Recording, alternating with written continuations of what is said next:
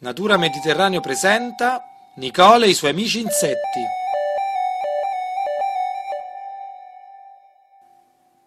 Domenica Nicole è stata con il papà sulle rive del fiume Tevere.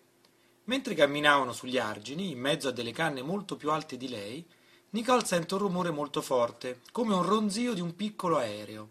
Si gira e vede un grosso animale, che volando un po' stranamente si posa su una di queste canne. Si avvicina e nota un riflesso verde bellissimo. Era un grosso coleottero. Ciao, tu chi sei?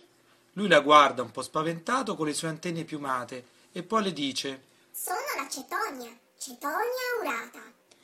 Ma sei bellissima con questo tuo colore verde smeraldo. Lo sai però che alcuni di noi possono essere anche blu o color bronzo?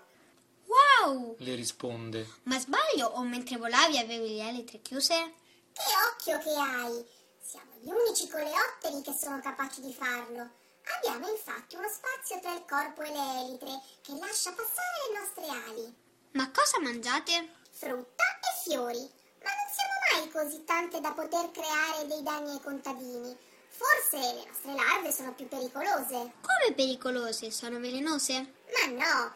Quando nascono si trovano nel terreno perché deponiamo le uova sottoterra e lì cominciano a mangiare le radici delle piantine. Ma quando succede tutto ciò? Le uova le deponiamo a fine primavera.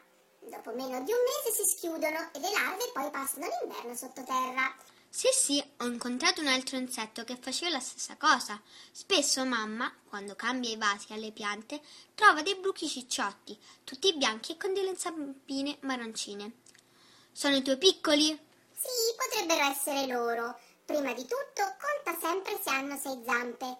È importantissimo per distinguerci dagli arachnidi, per esempio. Gli arachnidi. E che cosa sono?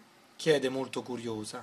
Ma mentre sta per finire la frase, la cetonia scappa via, sempre con un volo poco sicuro e con il suo rumore particolare. Nicole si gira verso il papà allora e gira a lui la domanda. Nicole cara, gli arachni sono i ragni, che al contrario degli insetti hanno otto zampe. Ecco spiegato il mistero. Contenta della risposta, non vede l'ora di tornare a casa e fare un bel disegno di un insetto e di un ragno, così lo porterà a scuola. Lo fate anche voi?